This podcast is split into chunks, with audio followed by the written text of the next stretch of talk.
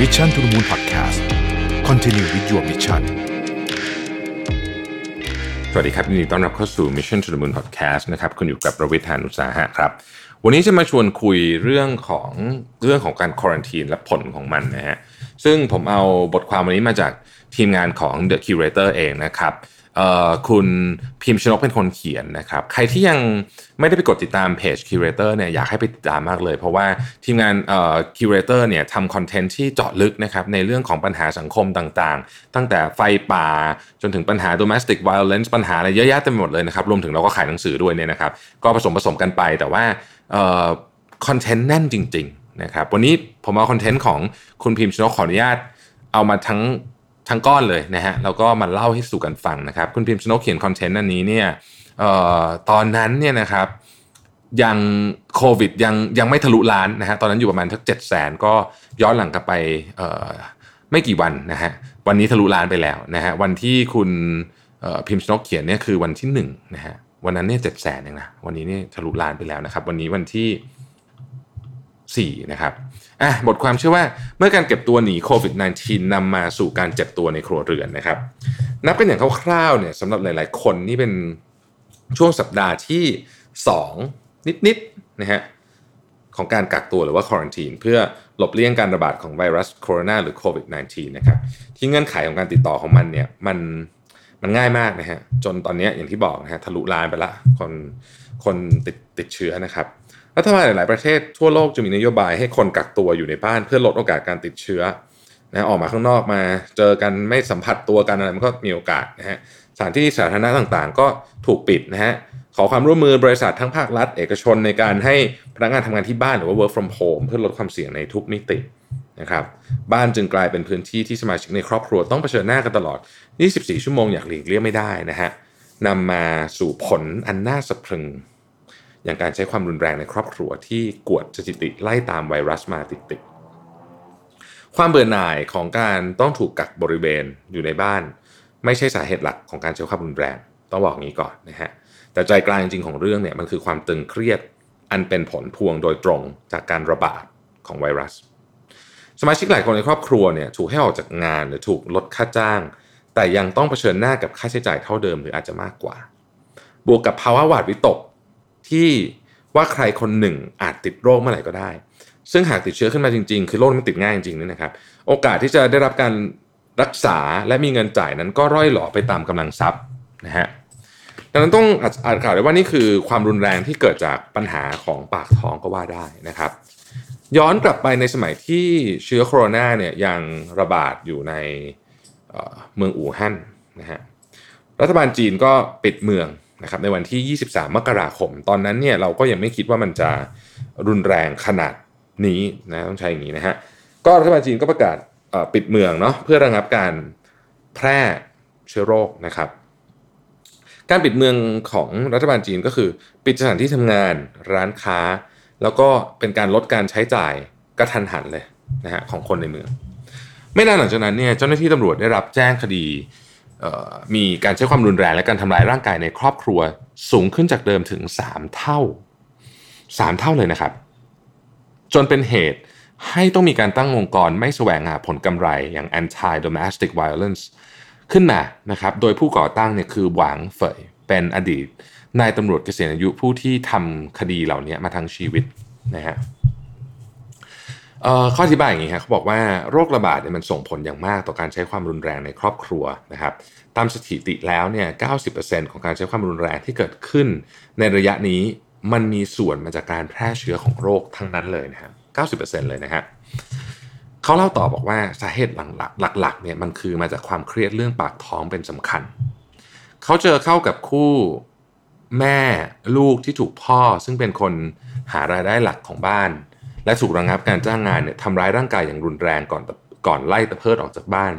จนอีกฝ่ายต้องเดินลากเท้ามาขอความช่วยเหลือตำรวจซึ่งอยู่ไกลถึง 5 กิโลเมตร และถูกสามีขับรถตามมาทีหลัง และกระชากทั้งคู่หายไปต่อหน้าต่อตาก่อนได้รับความช่วยเหลือนะครับหวังเฟยบอกว่ามันคงไม่รุนแรงถึงขนาดนี้ หากรัฐบาลมีมาตรการให้ความช่วยเหลือแก่ครอบครัวที่ได้รับผลกระทบจากการกักบริเวณเพื่อระงับการแพร่เชื้อของไวรัสแต่กลายเป็นว่าในช่วงแรกๆเนี่ย มาตรการยังไม่เป็นชิ้นเป็นอันนะครับ การสั่งปิดเมืองก็ฉับพลันก่อให้เกิดความไม่ตกกังวลจนคนมันก็เครียดไปหมดนะฮะบางคนเลือกที่จะระบายความเครียดด้วยการทำลายร่างกายคนอื่น และกลายเป็นว่าการใช้ความรุนแรงในรูปแบบนี้ยังคงปรากฏอยู่ ในประเทศอื่นไม่ใช่เฉพาะที่ประเทศจีน ภายหลังจากมีนโยบายให้ประชาชนเก็บตัวอยู่ในบ้านนะฮะ ยิ่งปิดเมืองยิ่งอยู่บ้านบางสถานการณ์กับเลวร้ายมากขึ้นนะฮะที่ที่บราซิลเนี่ยยอดการใช้ความรุนแรงในครัวเรือนเนี่ยพุ่งกระฉูดจากเดิม 50%เลยนะครับ ไล่เรียกกับเเขตการปกครองกาตาลันที่แจ้งความคดีนี้เพิ่มขึ้นถึง 20%และในสาธารณรัฐอย่างไซปรัสเนี่ยเพิ่ม 30%ฝ้าอิตาลีที่ไม่เพียงสถานการณ์การระบาดของไวรัสนี่รุนแรงสุดๆแล้วเนี่ยนะฮะแต่สภาวะความตึงเครียดและความรุนแรงยังตีคู่ขนานกันมา จนองค์กรที่ ดูแลเรื่องนี้ ซึ่งส่วนใหญ่ก็เป็นองค์กรที่ไม่แสวงหาผลกำไรเนี่ยนะครับ ที่ดูแลเรื่องพวกนี้เนี่ยนะฮะก็รับมือกันแทบไม่ทันเลยทีเดียวนะฮะเออเลล่าฟาลาดิโนนะครับจากองค์กร EVA Cooperativa นะฮะก็บอกว่าเราเคยได้รับข้อความขอความช่วยเหลือจากผู้หญิงคนหนึ่งที่ขังตัวเองไว้ในห้องน้ำนะฮะเเรารู้แน่นอนว่าเธอตกในสถานการณ์อันตรายมาก ๆ แต่น่าเศร้าที่เธอหนีออกมาจากตรงนั้นไม่ได้ นะครับองค์กรนี้เนี่ยเป็นองค์กรเคลื่อนไหวที่ช่วยเหลือและปกป้องผู้หญิงจากการถูกทำร้ายนะครับ เพราะสิ่งที่อันตรายยิ่งกว่าไวรัสข้างนอกคือกำปั้นของคนในบ้านด้วยกันเอง ดังนั้นเหยื่อจึงมีทุกเพศและทุกวัยนะฮะติดอยู่ในบ้านทำอะไรไม่ได้ ในประเทศที่ออกกฎการปิดเมืองเข้มงวดสุดขีดอย่างสเปน การออกจากบ้านไม่ว่ากรณีใด ๆ โดยปราศจากการอนุญาตจากเจ้าหน้าที่นั้น ต้องเสียค่าปรับจำนวนไม่น้อย หากแต่ภายใต้กฎนี้ รัฐบาลกำหนดให้ผู้หญิงสามารถออกจากบ้านได้ ในกรณีที่ถูกทำร้ายร่างกายนะครับ ถึงกระนั้นก็ตาม ภายหลังการออกกฎปิดเมือง และให้ประชาชนกักตัวเองอยู่ในบ้านเพียง 5 วัน ก็เกิดโศกนาฏกรรมขึ้น เมื่อเจ้าหน้าที่ได้รับแจ้งว่า มีหญิงสาวถูกสามีฆ่าในบ้านต่อหน้าลูกๆ ของทั้งสองเมืองในเขตปาเลนเซีย จนนำไปสู่การดูแลระมัดระวังสุขภาพจิต และเศรษฐกิจของประชาชนควบคู่ไปกับการจับตาดูการแพร่ระบาดของไวรัส หลากเมนูอร่อยสั่งได้ง่ายๆ กับ 15 ร้านอาหารดังจาก CRG Delivery สั่งได้ครบจบในออเดอร์เดียว โทร 1312 CRG we serve the best food for you ในพารากราฟสุดท้ายนะฮะบอกว่าในบ้านมีความรุนแรงนอกบ้านมีไวรัส ภาวะตึงเครียดและการใช้ความรุนแรงในครอบครัวที่ระเบิดขึ้นในหลายประเทศขณะกำลังดำเนินนโยบายให้ประชาชนอยู่ในบ้าน เพื่อลดความเสี่ยงการติดเชื้อโควิด -19 ทำให้หลายคนนะฮะเห็นจุดร่วมคือต้องคือมันต้องอยู่ในพื้นพื้นที่เดิมซ้ำๆแล้วก็ต้องมาแบกความเครียดจากภาวะการงาน หลายคนถูกสั่งให้ออกจากงาน leave it out pay ลดเงินเดือนต่างๆ การเงินนะครับ บางครอบครัวก็เงินเงินเก็บ เริ่มร่อยหลอ แต่ว่านี้สินมันไม่ร่อยหลอตามนะฮะความเครียดทางจิตใจ เมื่อไม่รู้ว่าไวรัสแพร่ขยายไปได้มากแค่ไหน หรือการกักบริเวณจะกินเวลาอีกนานแค่ไหน ภาวะความเครียดที่กล่าวมาด้านบนนี้เนี่ยนะครับ โดยทั่วไปจะมีแนวโน้มทำให้หลายๆ คนควบคุมอารมณ์ไม่อยู่ และหาที่ระบายที่ใกล้มือที่สุด รวมถึงมักรู้สึกว่าเขาหรือเธอมีอำนาจเหนือกว่าเหยื่อด้วย ซึ่งคนในครอบครัวนี่แหละ เป็นคนที่ใกล้มือที่สุด เคที่เรย์โจนส์ประธานองค์กรต่อต้านการใช้ความรุนแรงในครอบครัวนะครับ National Domestic Violence Hotline เล่าว่าลำพังช่วงปี 2008 ซึ่งเกิดสภาวะเศรษฐกิจถดถอยในสหรัฐอเมริกา องค์กรได้รับการร้องเรียนว่ามีการใช้ความรุนแรงในครอบครัวเพิ่มสูงขึ้นเท่าตัว ซึ่งอย่างน้อยที่สุดตอนนั้นเนี่ยเหยื่อก็ยังหาทางหลบออกมาขอความช่วยเหลือจากบ้านได้นะฮะขณะที่เวลานี้การออกจากบ้านเนี่ย ก็เพิ่มความเสี่ยงในการเอาตัวเองไปติดกับไวรัสกลับมานะฮะในนี้ไม่นับรวมถึงหลายประเทศที่กฎหมายก็เข้มงวดในการออกจากบ้านมากๆนะครับ ดังนั้นในหลายประเทศตอนนี้นะฮะจึงมีนโยบายในการสร้างบ้านพักสำหรับหลบภัยหรือว่าเชลเตอร์เพื่อรองรับเหยื่อที่หนีความรุนแรงจากบ้าน และไวรัสนอกบ้านด้วย ให้มาพักพิงซึ่งโดยส่วนมากแล้วมักมีลักษณะเหมือนหอพักนะครับให้เหยื่ออาศัยอยู่รวมกันชั่วคราวนำมาสู่ปัญหา ยุ่งเหยิงเหมือนกัน เพราะว่ามันก็มีเรื่องไวรัสอีกการอาศัยร่วมกับคนอื่น ก็เป็นเรื่องที่ยากลำบากไม่น้อยนะฮะสถานพักพิงหลายแห่งก็ต้องออกกฎเข้มงวดเลยในการรักษาความสะอาดคือมันมีมันเป็นแค่ว่ามันเป็นไดเลม่าก็ได้นะฮะอย่างไรก็ตามหากเราย้อนกลับไปยังคำพูดของอดีตนายตำรวจนะฮะ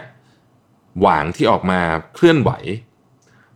เพื่อผู้ที่รับผลกระทบจากการใช้ความรุนแรงในครอบครัวหลังนโยบายปิดเมือง ก็อาจจะพบว่ากุญแจสำคัญของมันเนี่ย อยู่ที่การให้ความช่วยเหลือจากภาครัฐที่ไม่ทอดทิ้ง หรือไม่ทำให้ประชาชนรู้สึกว่าพวกเขากำลังรับมือกับโรคระบาดอย่างโดดเดี่ยว และหากว่ารัฐมีมาตรการเยียวยาให้ความช่วยเหลือที่ดีพอ จะทำให้ความตึงเครียดเรื่องการแบกรับภาระทางเศรษฐกิจของหลาย ๆ ครอบครัวจางลง ก็มีโอกาสที่โศกนาฏกรรมจะไม่เกิดขึ้นเยอะขนาดนี้ ข้อมูลมาจาก The Guardian BBC CNN แล้วก็ sixtone.com นะครับเล่าอย่างนี้นิดหนึ่งนะฮะจริงๆนี่เป็นเรื่องที่น่าเศร้ามากๆนะครับเออผมยังคงอยากจะเป็นหนึ่งอีกหนึ่งเสียงนะครับ ที่จะสนับสนุนแนวทางที่ stimulus package รัฐบาลกำลังจะออกมาเนี่ยนะฮะซึ่งมีขนาดใหญ่แล้วเนี่ยนะครับ ล่าสุดเนี่ยออรองนายกสมคิดก็บอกแล้วว่า stimulus package เนี่ยจะใหญ่ถึง 10%ของ GDP แต่เรายังไม่ทราบรายละเอียดนะฮะอันนี้คืออนุมัติในหลักการมาเฉยนะฮะไอ้ stimulus package ที่ว่านี้เนี่ยอยากให้โฟกัสไปที่การช่วยให้คนไม่ตกงาน ผมผมพูดหลายในในพอดแคสต์หลาย EP อย่าเพิ่งเบื่อกันนะครับ ช่วยให้คนไม่ตกงานนั่นก็คือหมายถึงว่าเอาเงินเนี้ยผ่าน SME ต่างๆ บอกว่าให้คุณอย่าเลิกจ้างงานนะ เรารัฐบาลช่วยออกเงินเดือนให้กี่เปอร์เซ็นต์กี่เปอร์เซ็นต์ก็ว่ากันไป ขอให้คุณหยุดอย่าอย่าไล่คนออก นะครับรัฐบาลออกเงินให้ให้ธุรกิจคุณไปได้อาจจะทุลักทุเลนะ แต่ไปได้ อย่าเอาคนออก นี่คือผมว่าเป็นกุญแจสำคัญ เพราะถ้าเกิดปล่อยให้ SME เหล่านี้ล้ม SME เรามี 3 ล้านราย จ้างงาน 11 12 ล้านคนเยอะมาก ปล่อยให้ SME เหล่านี้ล้มนะครับเขากลับมาไม่ได้หรอกฮะวันที่กำลังซื้อกลับมาเขากลับมาไม่ได้ ล้มแล้วก็ล้มไปเลย คนที่เป็นลูกจ้างของ SME เหล่านี้ ก็จะเดือดร้อนไปด้วย ก็จะเครียดไปด้วย แต่หากเราพยายาม ดึงระยะให้ได้ ให้ SME ต่างๆ ไม่ล้มล้มน้อยที่สุด